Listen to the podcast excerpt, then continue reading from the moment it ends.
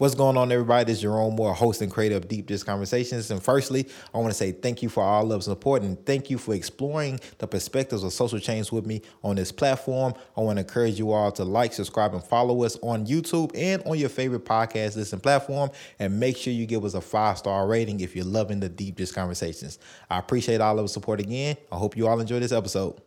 What's going on, everybody? This is Jerome Moore, host and creator of Deep Dish Conversations. In today's segment, I want us to talk about harm and punishment. Harm and punishment. Now, um, this this impacts us on many layers, uh, from a institutional, organizational, systemic, and personal layer. We have to figure out a way to stop centering everything around harm and punishment. You know, even in school, right? You get demerits, in school suspension, out of school suspension. It's all centered around harm and punishment for doing something or not doing something. Are we just infatuated and get off to just harm and punishment in this country? Is that the case? I want us to really ask that question.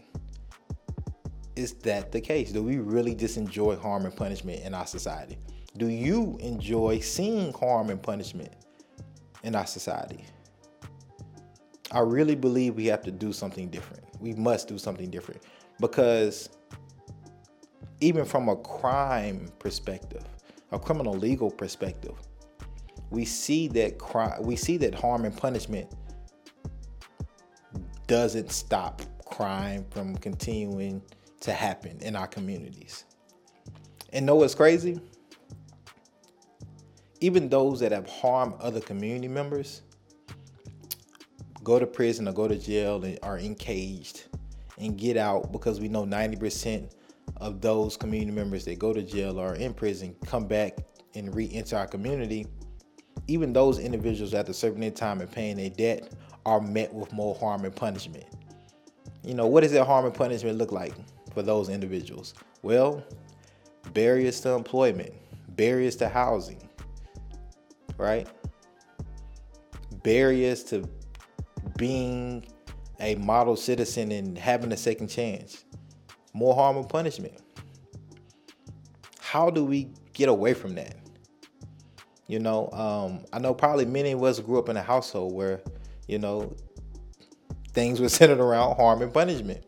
And so we, maybe we are indoctrinated with that at a young age, from home to school to adulthood. Harm and punishment. But we have to figure out a different way, another alternative to that. Because it doesn't work. We, we see it, it, it, it doesn't work. It doesn't stop more harm from punishment from happening. So how else can we can we can we combat that? Or again, are we just infatuated and really just get off? You know, to harm and punishment as a as a country, as a society. Is it that just ingrained into our culture where we just all indoctrinated by it and that's our preferred method of handling things with harm and punishment? Right? And that goes into a larger a segment I'm gonna get into later on, which is restorative justice. And if we really want to accomplish that in this in this country, in this society, because that gets away from harm and punishment um, in the way that we we do it now harm and punishment. And also, you know, that's that's something I had to reflect on myself, you know, and I have to practice because many of us, when we get angry, when we don't like something, probably our initial kind of thought is to inflict some type of harm and punishment on another community member of ours, whether that's a colleague, a friend, a peer, or just you know somebody just we randomly you know just ran into on that particular day. So I know I'm still doing that in internal work and trying to move from harm and punishment as an initial thought or a thought at all on how I handle situations um, or want situations to be handled. Harm and punishment. I'm really interested in um, the hearing you all's thoughts around this. So please share in the comments are there alternative ways than harm and punishment? on how we can deal with situations um, in our community, in our country. Or is that just something, you know, we're just so in love with that, you know, it'll never go away? Harm and punishment. And so when I when I when I talk about exploring the perspectives of social change, we really need to explore this. We really do. Cause this, you know, in this country, you know, it, it, it was founded on harm and punishment, right? But we need to get away from that. And we have to learn how to get away from it in our personal lives too.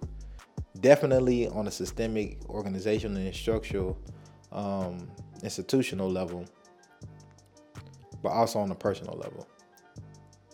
Harm and punishment. Let me know what y'all think. And as always, thank you all for um, taking the time to to listen to Deep Dish Conversations. Make sure you subscribe, give us a follow on your favorite podcast listening platform. Give us five stars as well. And uh, continue tuning in and continue to uh, explore the perspectives of social change in your community and in your life. All right, until next time. See y'all later.